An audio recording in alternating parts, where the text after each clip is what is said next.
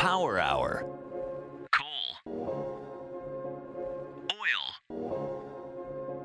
Natural gas.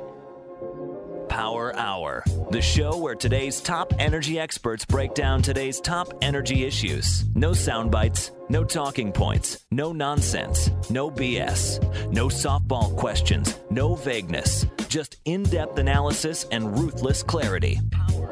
Here's your host, Alex Epstein. Welcome to Power Hour, the show where today's top energy experts break down today's top energy issues. I'm your host, Alex Epstein.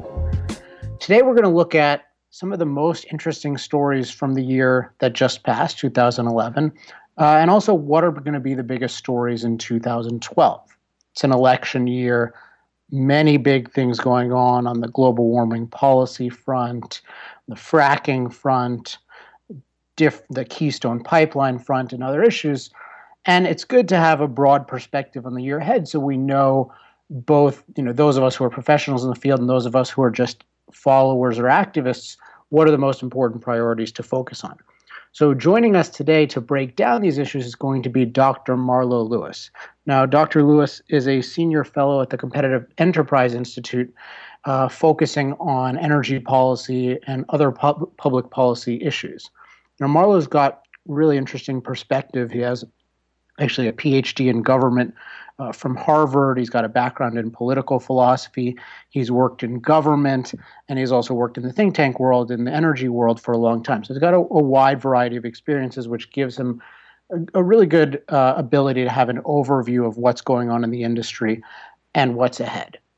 So, want to know what happened in 2011 that you might not have known? Want to know what's going to happen this year? Stick with us, and we'll be back with Marlo Lewis on the other side. Power Hour. Life, liberty, and the pursuit of energy. Power Hour. The antidote to shallow thinking about energy issues. Joining us to talk about the year behind us and the year ahead in energy is Dr. Marlo Lewis, a senior fellow at the Competitive Enterprise Institute. Marlo, welcome to the program. Alex, I am delighted to be with you today. Delighted to have you. Let's take a look first at 2011. You've written a lot, um, particularly at globalwarming.org, uh, about various policy issues. I know you've written about Solyndra, global warming legislation. What do you th- see as the three biggest stories, or the three stories of the last year that most interest you? Well, one of the one of the stories that that most interests me is January second, 2011. In other words, uh, one year and one day ago was when EPA began to regulate greenhouse gases under the Clean Air Act. That's when EPA's greenhouse gas emission standards for motor vehicles took effect.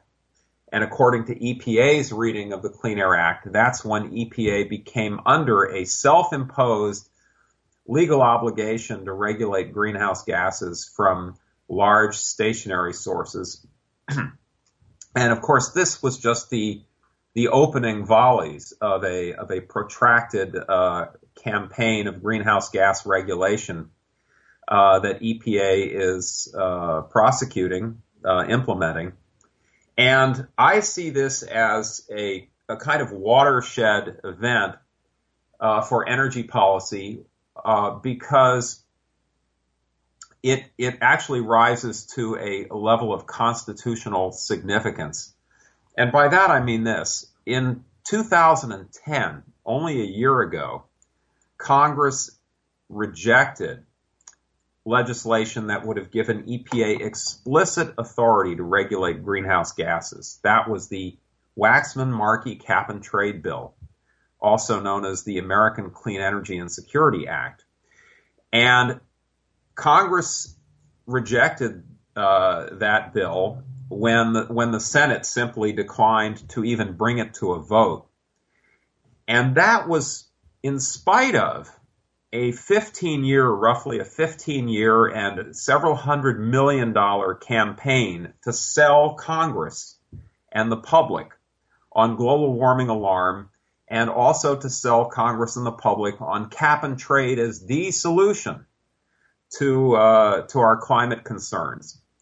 And one of the selling points, interestingly, of the of the Waxman Markey bill was that it would preempt EPA regulation of greenhouse gases under several Clean Air Act programs.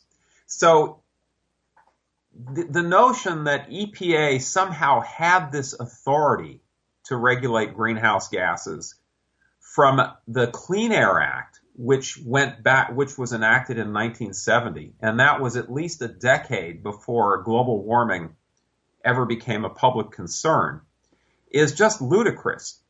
What we have today is a situation in which EPA is effectively legislating climate policy for the country without a plausible legislative mandate. And so this, I think, is is a is a serious uh, threat to our system of separated powers and democratic accountability. Bureaucrats are essentially making national policy, and yet voters have no recourse at the ballot box. They can neither reward nor punish bureaucrats for making good or bad policy decisions. And as I said, we're just at the front end of this agenda. There was uh, there was a court case, a Supreme Court case last year, uh, um, American Electric Power versus Connecticut, in which the Supreme Court uh, rejected an attempt by Connecticut and other states to uh, establish greenhouse gas emission controls under federal common law.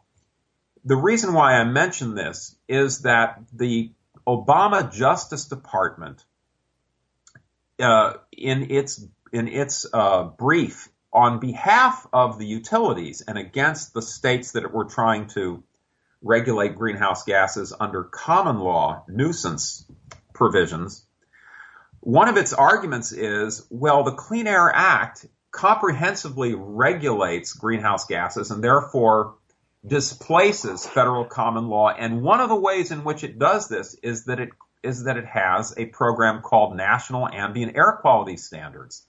And those can be used to regulate greenhouse gases.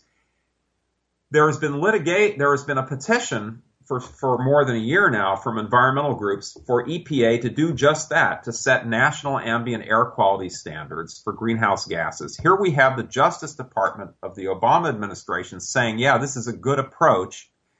And what this would require, if it actually goes forward, would be setting national ambient air quality standards at levels below current atmospheric concentrations.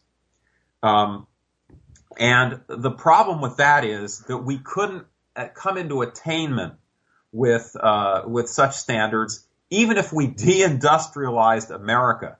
So what I'm suggesting here is that what we have is a regulatory Pandora's box with, uh, in principle, no limit to the uh, economic sacrifices that Americans might be asked to make or that energy consumers might be required to bear um, if this, if the logic of the Clean Air Act is allowed to proceed to its ultimate conclusion with respect to greenhouse gases.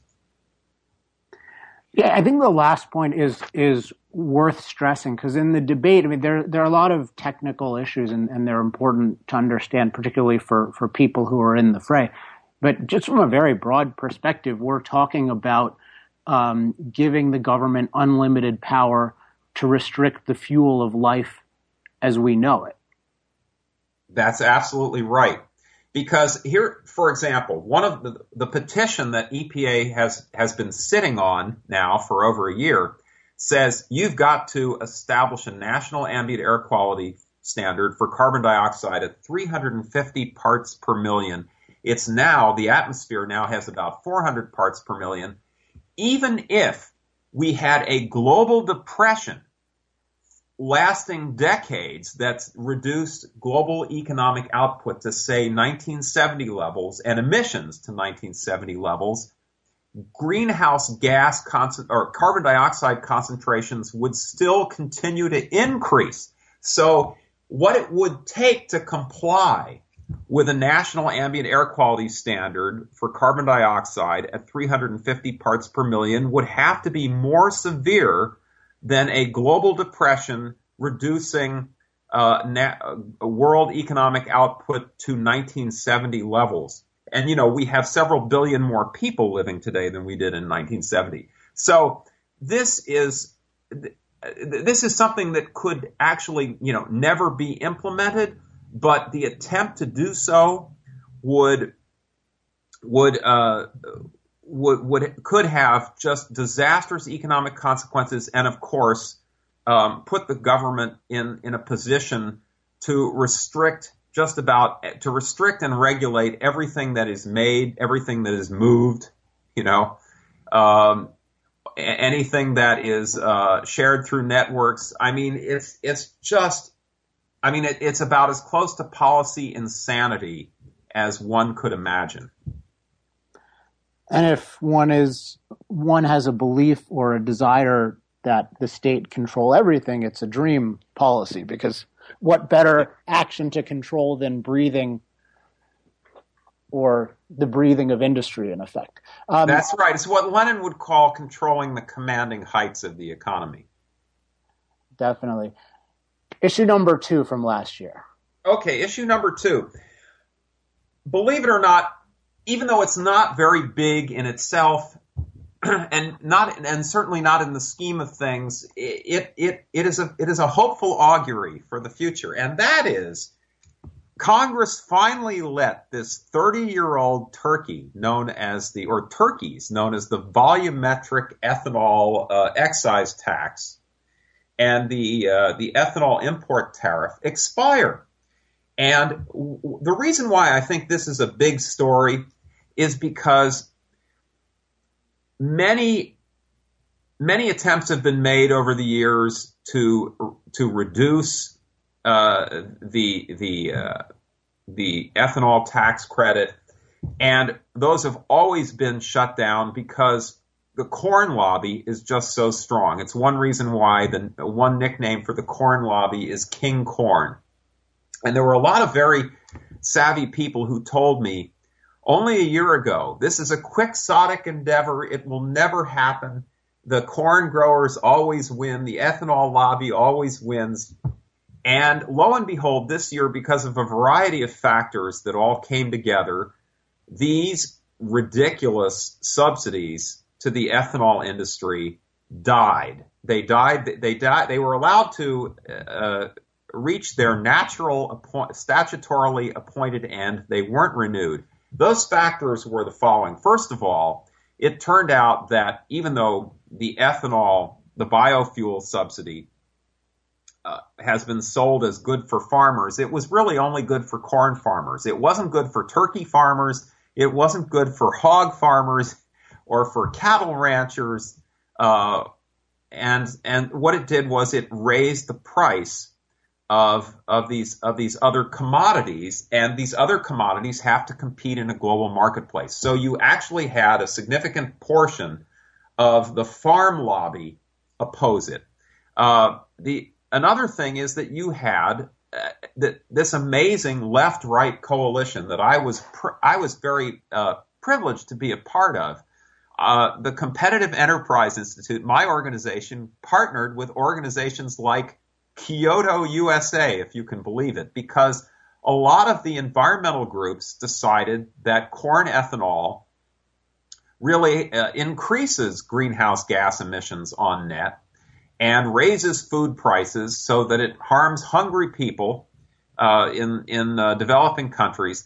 And so the, the leader in the among the environmental groups was Friends of the Earth, and uh, and they brought all kinds of environmental groups on board, and um, I I played a small role as a kind of the free market outreach person in the coalition, helping to get other free market and limited government groups involved. And we found legislative champions like Jeff Flake in the House and Tom Coburn in the Senate. And so this policy privilege for ethanol, which many people thought would, would go on forever, um, actually came to a, to a, to a quiet burial at the end of the year. And the reason why I think that may be significant is that this coalition, which is now energized and uh, all pumped up about this victory, now wants to move on to the to the to the big Kahuna of the ethanol policy privilege, which is the mandate. As I, am sure you know, Alex, in uh, in 2005 and 2007, Congress foolishly uh, enacted Soviet-style production quota for biofuel, which they termed the Renewable Fuel Standard. And so by 2022, we have to have 36 billion gallons of of biofuel in our uh, in our fuel supply, whether people want to buy the stuff or not, whether anyone really wants to make it or not, um, and uh, and that was considered a kind of sacred cow uh, among the environmental groups even even a year or two ago. They were unwilling to touch it, but now they're willing to go after this as well. And so, uh, what I see here is the potential for a real rollback of command and control regulatory approaches to energy and uh, a reopening of, uh, of, of the fuel market to the forces of competition and consumer choice. So I'm, I'm interested in this because many of the people you're talking about as allies on this particular issue, in my view, advocate things that are worse than the although the ethanol mandate in particular is is very very bad, but ethanol subsidies are bad. What they're trying to mandate on the electricity front in terms of renewable energy standards, which are basically forcing us to use very expensive, very unreliable sources of energy as the foundation of our electrical grid, those are those are catastrophic. And these these groups seem to be saying, well, ethanol might not be the best way to get to a CO2 emission free world uh, these other ones are, but these other ones would be disastrous too. So I'm curious how how what it means for them to be energized because I'd be afraid that their energy means less energy. well, uh, it's it's true. I mean, we when you work in coalition with people, um, you don't you couldn't do it if you if you decided that you'd only work with someone who embraced your entire agenda, or you couldn't even do it if if um, if you insisted that they uh, they uh, not only share your objective, but for the same reasons that you do. Okay. Well, okay. That that so, I mean, that, this is a kind of. Right. I mean, this is a really interesting issue in general of co- when it's constructive to form. Right. These but are so people who are avowedly against right coal, so natural gas, oil. Yeah, we, we we worked together only on this issue with full knowledge of the fact that we are opposed just about on, on just about all the other energy issues. Like, for example, the same person at uh, the same Friends of the Earth that you know was invaluable in leading this coalition um, is is one of the principal opponents of the Keystone Pipeline, which of course uh, I, I, I am a fervent supporter of. Um, so I I don't think though this to, to answer your question, Alex. I don't think this the the the the, the moral energy, if you will, that we all got out of this victory will translate into any additional energy for them on other issues. It will only put more gas in their tank, if you will, to go after the ethanol mandate. I don't see any. I don't see any transfer effect uh, to to other energy issues, really. Well, um, that's definitely that's definitely good news. We actually have to go on to, to issue number three because okay, let's too much to, to talk about with all of these. Yeah, well, uh, I mean, there are so many issues.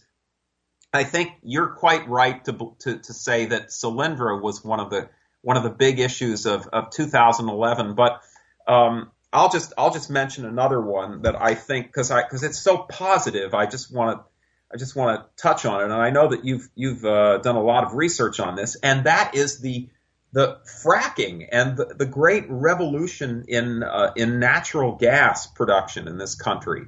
I mean, this this is is such an object lesson in the in in the fact that uh, the ultimate resource, as Julian Simon called it, which is the human intellect, working uh, with the master resource, which is energy, um, can create a world of, of boundless possibilities. You know, just a few years ago, people thought, and the experts thought, that our natural gas reserves were just on a steadily declining path, and natural gas would become more and more expensive, and we would have to import more and more, and pretty soon we'd be importing about a hundred billion dollars worth of, of natural gas a year. And in just a few years, this whole picture is turned around because of horizontal drilling and hydraulic fracturing.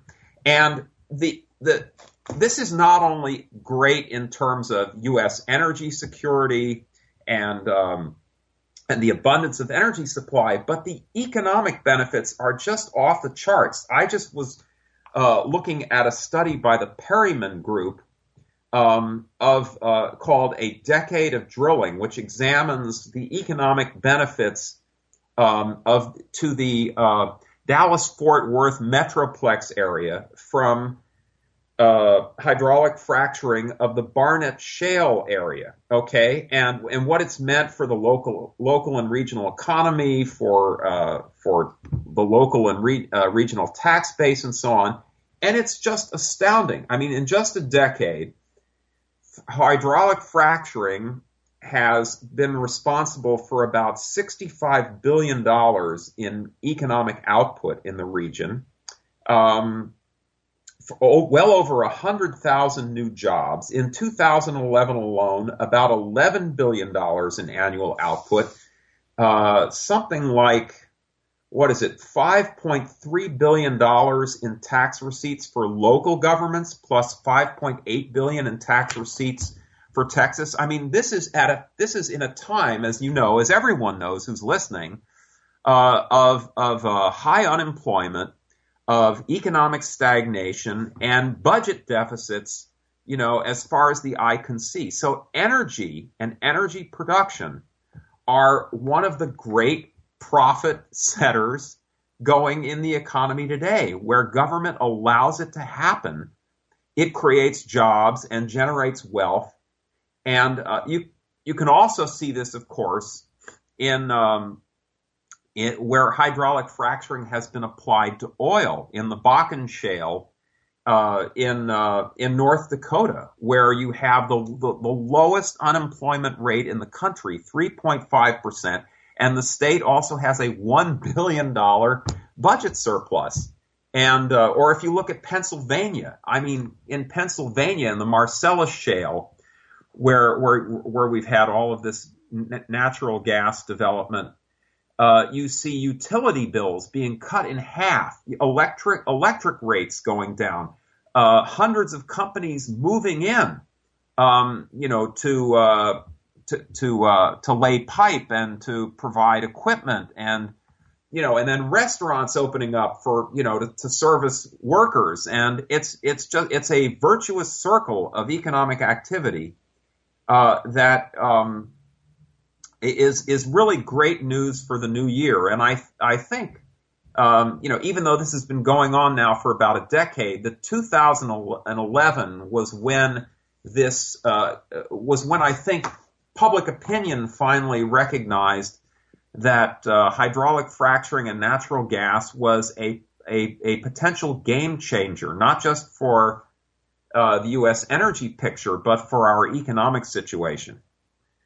Yeah, I, I have the same story as for whatever it's worth as my number one. I think I think it's it's it's fantastic for all of the reasons you mentioned. I am incredibly grateful that um, as I'm incredibly grateful that despite all the government control that exists in our country, that these really ingenious, hardworking people managed to develop uh, this incredible, you know, all of these incredible technologies, and that they've been free to develop those areas to very large extents. And it's just, it's so foundational because the more and cheaper energy you have, the more productive every single other industry has and the more productive and prosperous everyone is. So I, I'm curious though, for 2012 is one of your stories, the, the battle over that because we see from celebrities to to just local activists, there's an enormous, enormous opposition uh, to the shale revolution on very spurious grounds of oh, it contaminated this groundwater and things like that. But it's it's a really growing opposition, which, given the magnitude of what's at stake, is is ominous. Yes, I it, it is ominous, and it, it, certainly deserves to rank up there in my you know top three for 2012. Um, I guess for some re- I guess because 2012 is an ele- is an election year. Um, uh, I decided that my top three uh, issues were going to be oil, oil, and oil. all right, let's let's hear all three. Okay, but but I mean, as you say, I mean, part of that is um, is you know fra- hydraulic fracturing of tight oil, and so it, it really is all the same issue uh, as as the hydraulic fracturing of natural gas. And yeah, I mean, I completely agree with you. Um, uh, the the film Gasland is just a crock from top to bottom, and um, I there there was a um, I'm, I'm, let's see where did I read this? I just read it recently, but it was just a complete debunking, you know, uh, uh, almost line by line of everything in that film.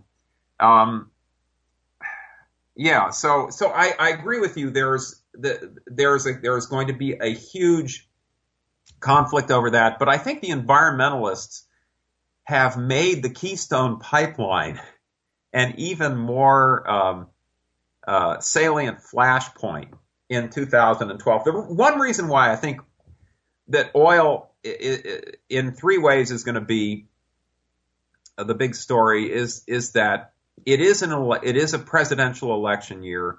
Obama in 2008 got elected in part because he feigned some sympathy for drill baby drill. And I really think that now that we have this these these very bold Republicans in the House, these issues are these oil related issues are going to be pushed to the fore. Uh, I mean, for one thing, you know, Congress uh, Congress did pass uh, this, um, you know, payroll tax extension bill that requires Obama to make a decision on the key the Keystone pipeline. That's the pipeline that will the 1,700 mile roughly extension that will bring uh, tar sands oil from um, from Canada, but also also uh, shale oil from uh, from uh, the Bakken play uh, down to the um, refining hub our, in our Gulf Coast. And the environmentalists have made this have made blocking this pipeline uh, their cause celebre. And uh, I, I, it's really hard for I think, reasonable people to understand the animus against this, um, because what it will do is is uh, increase our self reliance on North American energy from a, you know a friendly, stable, democratic neighbor to the north uh, much of the development there being done by U.S. companies and or, or, and many of the much of the equipment being manufactured here in the United States. I mean, this this is exactly what people who allege that they are cons- or claim to be concerned about energy security should want. It will also be a huge uh, instant um, boost to employment in the construction industry. And, and, and now we hear silly, just completely silly uh, talking points from the opponents that, oh, these are just temporary jobs. Well, all construction jobs, by definition, are temporary jobs. And I thought the whole point of the stimulus, or one big point of Obama's stimulus program, was to was to uh, incentivize what he called shovel ready projects. What well, what are shovel ready projects? Those are construction jobs. All right, so I've seen all kinds of estimates 13,000, 20,000, but however many, it would be thousands of construction jobs in in an, in an industry, the construction industry, which is the hardest hit in the United States today in this recession. Uh, that's always the case. Whenever there's a recession, the biggest fall off in employment is in construction. So this is good for that reason. And and uh, so I, I, the only the only reason I can see I, I can see a sort of a, a, a short term political calculation on their part. They they think they need some kind of big victory um, just to stay relevant politically because they lost on cap and trade. They lost on a, a successor treaty to the Kyoto Protocol. Uh, Obama has had to retreat on the ozone, the ozone national ambient air quality standard. So this, I, so, so, so I think they're kind of grasping at a straw here for a political victory, and they hope that if they block this, it will prove that they're still a force to be reckoned with. But beyond that, these are people who simply hate oil and oil companies. And it's a completely irrational hatred. Uh, one of the, one of the, uh, I think most uh, insightful things I've seen, comments I've seen on this was from, of all people, Stephen Colbert on the Colbert Report. He had Bill McKibben, the leader of the Washington, D.C. based uh, protest against the Keystone Pipeline, on his program. And McKibben started to talk about how there was more flooding in Vermont. And of course, he blamed that on global warming. And, and so he somehow linked that to the Keystone Pipeline. And so Colbert said, Oh, you're from Vermont? Well, how did you come down here? Did you ride a bicycle? And McKibben said nothing. He said, Did you ride ox cart? Or do you have a vehicle that runs on hypocrisy? I mean, that's that's that says it all. You know, Al Gore has the biggest carbon footprint, you know, of just about anyone in the world.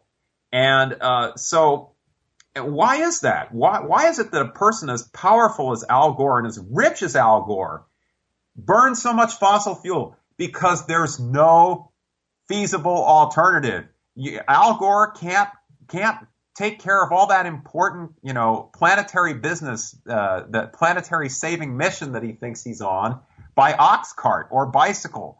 Nor does he have a private jet or a limousine that runs on hypocrisy, you know, or it you know, it runs on gasoline. So th- this this hatred of oil is just irrational, and of course, they'll the environmentalists will say, well, it might leak. Well, if that's a reason not to have an oil pipeline, then then we shouldn't have any oil pipelines. And since tankers can also leak, we shouldn't have any commerce in oil. And if we didn't have that, we'd all be stuck in medieval squalor, and the average lifespan would be about 30 years old and we'd all be reading by candlelight, you know, if we read at all. I mean, it's it's just the most ridiculous kind of ludditism, and uh, so but so it's very important though that we beat this um, this year, and that we and that we do so in the context of a presidential election.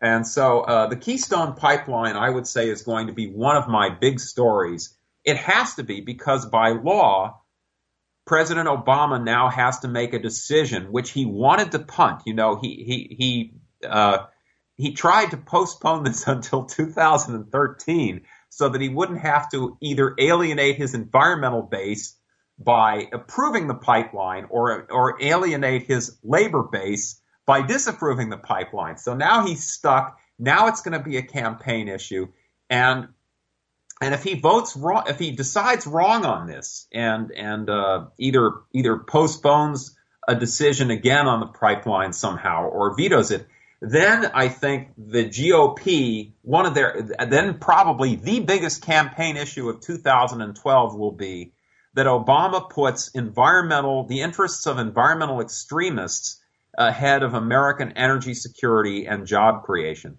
So that's why I that's why I put Keystone way up there, and um, and just in general, um, I think drill baby drill is going to play in the election because number one, it was it was popular even back in 2008, and since then, the Republican House has passed three bills that basically tell the Obama administration you've got to open up um, more of the offshore uh, for drilling. So uh, there was a uh, this this probably is not a household word, but there was the reversing President Obama's offshore moratorium act, which passed the House 243 to 179 in May. Also in May, there was the restarting American Offshore Leasing Now Act, which passed the House 266 to 149, and the Putting the Gulf Back to Work Act, that was to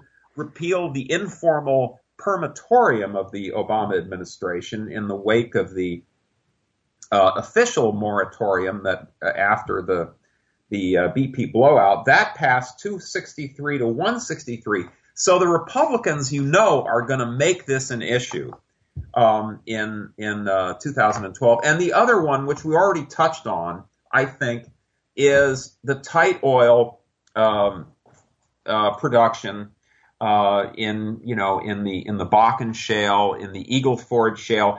I, I think it's possible that this just could become newsworthy um, in in 2012 the way natural gas has become in 2011 because it really is an amazing story uh, that uh, you know in, in, in, two, in the year 2000 we were only producing about 2,000 barrels a day from this tight oil, and now we're up to a million barrels a day. And according to the National Petroleum Council study that just came up, came out, we could be up to you know three million barrels a day uh, within a decade. And so this really kind of reverses the picture that we are over, we are so far over the the the, the hump, the uh, uh, Hubbert's hump you know, the peak oil theory that that that you know it's that um, the American oil picture is simply bleak. That the fact is we're producing you know more oil now than we have uh, I think since the since the 80s, and it's just gonna it's just gonna continue to increase. And that combined with the uh, with the tar sands oil from Canada under the most optimistic scenario, could could equal basically all the oil that we consume today. Of course, we'll be consuming more then, so we'll still need to import some from outside of North America, even under an optimistic scenario. But nonetheless, I mean, we are producing, America today is producing 60% of its oil, whereas in, in 2000, I mean, excuse me, is producing um, 50, 54% roughly of all the oil uh, whereas in uh, uh, in uh, 2005, you know, we were only producing about 40%. So we're on an uptick here, and it's a very hopeful story, and um, and it's all because of of of these uh, oil form or oil formations, you know, in tight rock, which technologically um, could not be could not be uh, developed economically only only a few years ago. So it's for whatever reason I I don't think I I took seriously enough just in thinking about um, this year that it is an election year. Uh, perhaps because I'm on the West Coast, so I don't.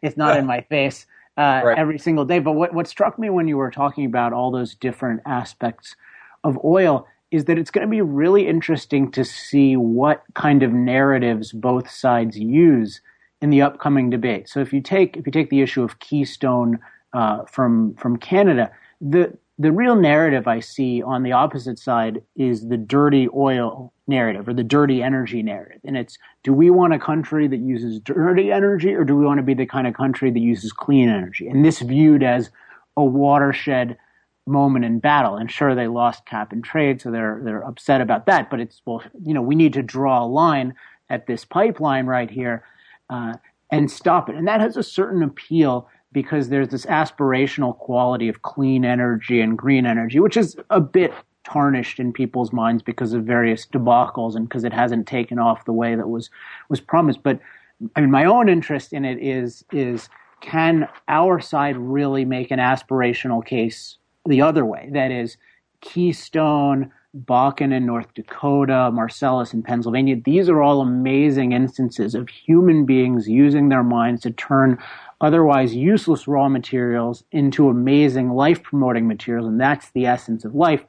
And that whatever byproducts there are, those are tiny in comparison to the amazing amount of life giving energy uh, that we get. And that's how we should define it. That's how we should look at it. And things like jobs flow out from that.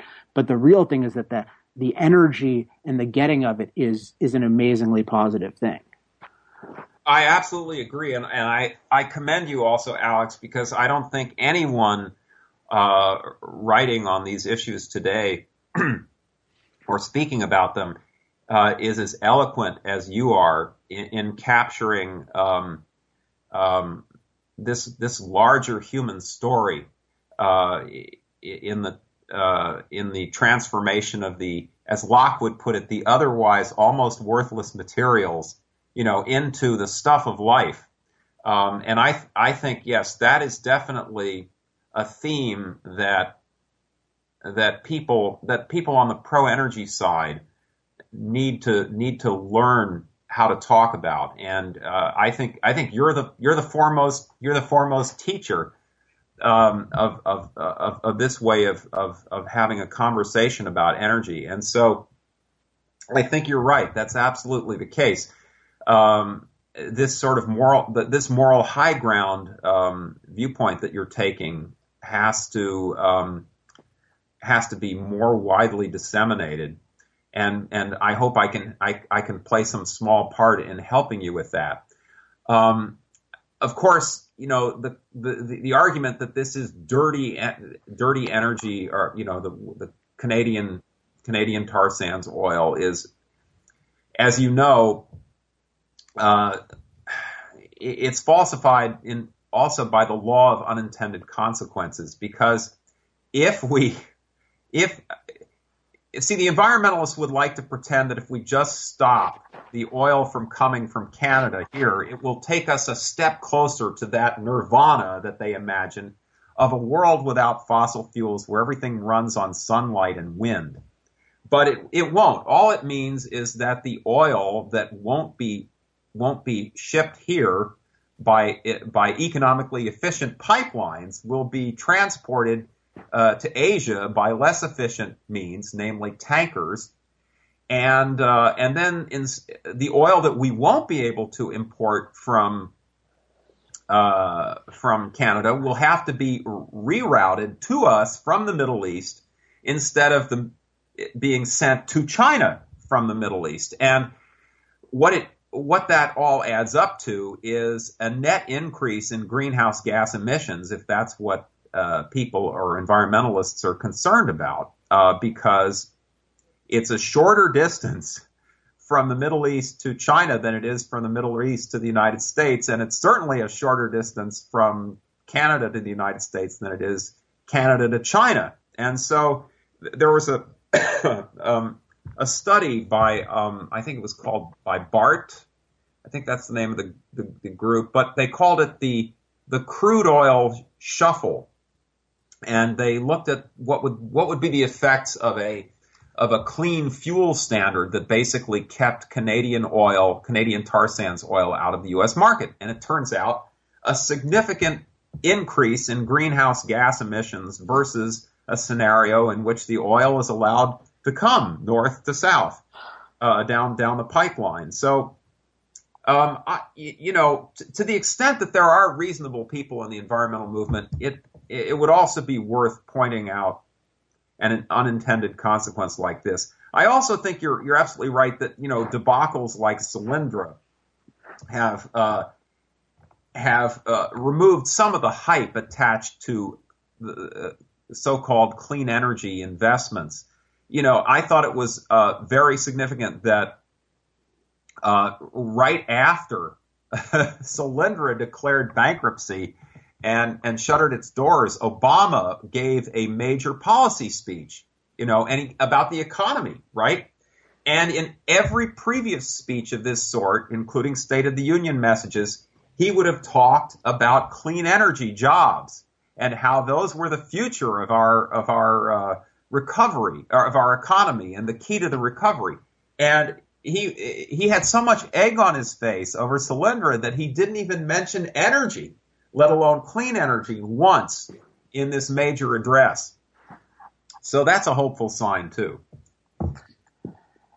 Yeah, it's all these. I find interesting just all these issues about you know, how what ways are effective of pointing out certain things to environmentalists because it's such a it's such a skewed perspective to completely undervalue all of what hydrocarbons do for human life to imagine these alternatives that you refuse to have compete on a free market, to call for government central planning as the means of achieving this fantasy, despite its its track record and its fundamental immorality of telling everyone in an economy what to do and interfering with their lives.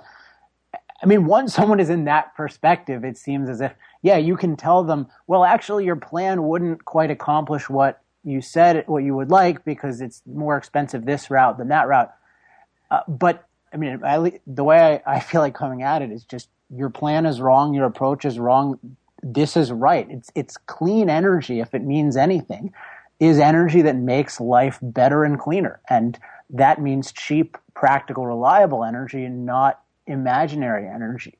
Uh, so it's it's just I mean the if you think about how clean the world we live in is, I, I don't need to tell you, but how clean the world we live in is as a practical matter compared to what it's been at any point in history, it's completely staggering. That's because energy is um, and is a cleansing tool as well as a tool of everything else. It's it's just the other side is so deeply wrong on this issue, and and uh, for whatever it's worth, from my perspective, it's it's important to, for us to always uh, remember that, and that that's, I, in my experience, more powerful than than kind of trying to trying to tell them that they're not that they don't know they don't know their position as well as we do.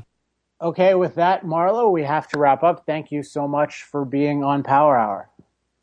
Well, thank you, Alex, and thank you for your leadership in the conversation on energy issues. Power Hour, because what you don't know about energy can kill you. Here's Alex Epstein. Thanks again to Marlo Lewis for joining us on the program. I want to talk a little bit about the issue that came up toward the end, which I would put under the category of what approach should the free market energy movement, or more broadly, the free market industry movement, take toward activism. And uh, Marlo was very generous in terms of uh, praising some of the approaches that I and more broadly CIP, Center for Industrial Progress, uh, are taking on this issue. And I, I just want to elaborate on a couple points and why I think it's so essential to take a positive, idealistic uh, approach to these issues. And I'll give you a little bit of the background on my thinking on this.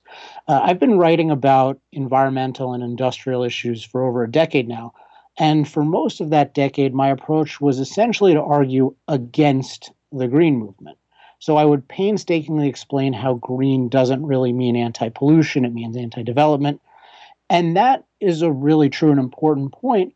But I noticed that it was hard to make it stick. And it was certainly hard to generate much enthusiasm, even among those who agreed. So there was something missing, and I didn't feel like it was just that I needed to make that point better. It's that there was something else. And then a couple years ago, I had kind of an interesting observation, which really changed the way I started thinking about these issues. And it, it came up when I was going around the country lecturing about oil. And I gave a bunch of different versions about the same talk, which was about essentially how we should liberate rather than control the oil industry. Now, in various versions of the talk, I would devote a substantial portion of it to explaining how amazingly positive a role oil played in our lives. Uh, for example, I explained the issue of what's called petroleum products, and that is that the oil industry takes this glop, you know, this crude black oil, the kind of stuff we saw in all the Deepwater Horizon footage, which is by itself um, pretty much useless. And it takes the hydrogen carbon molecules in that crude oil, breaks them down, and then assembles them into an astonishingly wide ar- array of petroleum products. And when I would talk about this, I'd just, whatever room I was in, I would point to basically anything in the room, and it would turn out it would be made of oil. So the insulation in the walls in the room was oil. In one form, the plastics in the room, including all the electronics, was oil. All the rubber in the room was almost certainly synthetic, uh, derived from oil. The makeup on their faces, the glasses or contacts on their eyes, the paint on the walls. And I could give dozens and dozens of examples, and you get the sense of, wow, everything is made of oil. And on top of that, I would stress it's not, this is not just some accident or something that can just be changed um, on a dime. The reason we use oil for these things is because no one has figured out a better or cheaper way of creating these things. So if we tried to do it without oil, and without the oil industry, we either couldn't do it or it'd be a lot more expensive and we couldn't afford all of these things. And when I would get feedback after the lecture, I would hear over and over and over that this was the favorite section of the talk, which surprised me a little bit because there were a lot of other sections of the talk I thought, to me, were in a sense more interesting, or at least more more novel. And then, but I realized why it was so appealing, and that is that people are only interested in petroleum policy or industrial policy to the extent they see petroleum and industry as amazing positive, amazingly positive things. So let's look at on the flip side, look at people's enthusiasm for the green movement. People have a lot of enthusiasm, or at the very least sympathy for green policies, because whatever the flaws in those policies that you can point out, and there are many, that movement focuses on issues that people know are important and, and have aspirations about, such as pollution and resource availability. And that movement takes the moral high ground by claiming to be defending us against pollution and the loss of our resources. And in doing so, it harnesses the greatest power on earth, and that is the power of moral idealism. Now, there's absolutely no reason that our side can't do the same thing. And in fact, no reason it can't do it much better because it can do it more honestly. In, in fact, being pro energy, being pro free market and energy, being pro property rights and industrial progress, that will lead to a much, much, much better and more desirable world. So, what we need to do is we need to offer a new ideal, one that takes a positive, inspiring stand on all the relevant industrial and environmental issues. And that's key. We need to own the issues that the Greens own that are legitimate issues, such as, uh, such as pollution. Um, and that is what the ideal of industrial progress does. Industrial progress is the improvement of the human environment under a system of property rights. And by taking that focus, we integrate the freedom to engage in rapid industrial development with the freedom from pollution, with the freedom to enjoy and preserve the most beautiful parts of nature. So it's the best of all worlds. We own all the legitimate issues. And when we offer an ideal, we set the terms of the debate. This is especially important with environmental issues where the other side is constantly blending anti pollution and anti development, pretending they're the same thing, getting people mixed up, getting them to support anti development and thinking they're supporting anti pollution, etc. But if we offer an ideal that is pro development and anti pollution, the only way they can oppose us is by being openly anti development. They have to openly say, for example, that we have no right to drill for new Alaskan oil, not because of any real pollution concerns, but because it might, say, alter the walking patterns of the caribou. And I think that's a losing argument. Now, by contrast, if we go negative, if we focus our efforts on arguing against environmentalism without offering a clear, defined, illustrated, inspiring alternative, then our best case scenario is to get to zero people rejecting environmentalism. But where do they go from there? We want to get them to 100 or as close as we can, embracing industrial progress. And that's what we'll be working on and refining and testing and developing this year at the Center for Industrial Progress. We've got a book in progress, a blog, writer training, and some other stuff that I'm keeping secret for now, but we'll talk about soon in the um, Inside CIP newsletter, which you can all sign up by just emailing me at alex at alexepstein.com and with the subject subscribe. This is actually different than my other newsletter, Life, Liberty, The Pursuit of Energy. So make sure that you're signed up uh, for both. And more broadly, make sure you're at industrialprogress.net pretty frequently and on our fa- various Facebook and Twitter pages because we've got new, you know, new things coming out almost every day. And with that, it's time to wrap up the show. I hope you learned something, and if you did and think it's important information, tell your friends and colleagues about it whatever way you can Facebook, Twitter, email, phone calls, smoke signals, anything short of spam. As always, if you have any questions, comments, hate mail, or love mail, you can send it to alex at alexepstein.com. To subscribe to this podcast and to, to subscribe to my monthly newsletter, go to facebook.com slash the pursuit of energy which has all the links you need. That's facebook.com slash the pursuit of energy. Um, the page keeps growing. Share with your friends. And that's all we have for now. So uh, join us next month. New Power Hour, new guest, new interesting topic. And until then, I'm Alex Epstein. This has been Power Hour.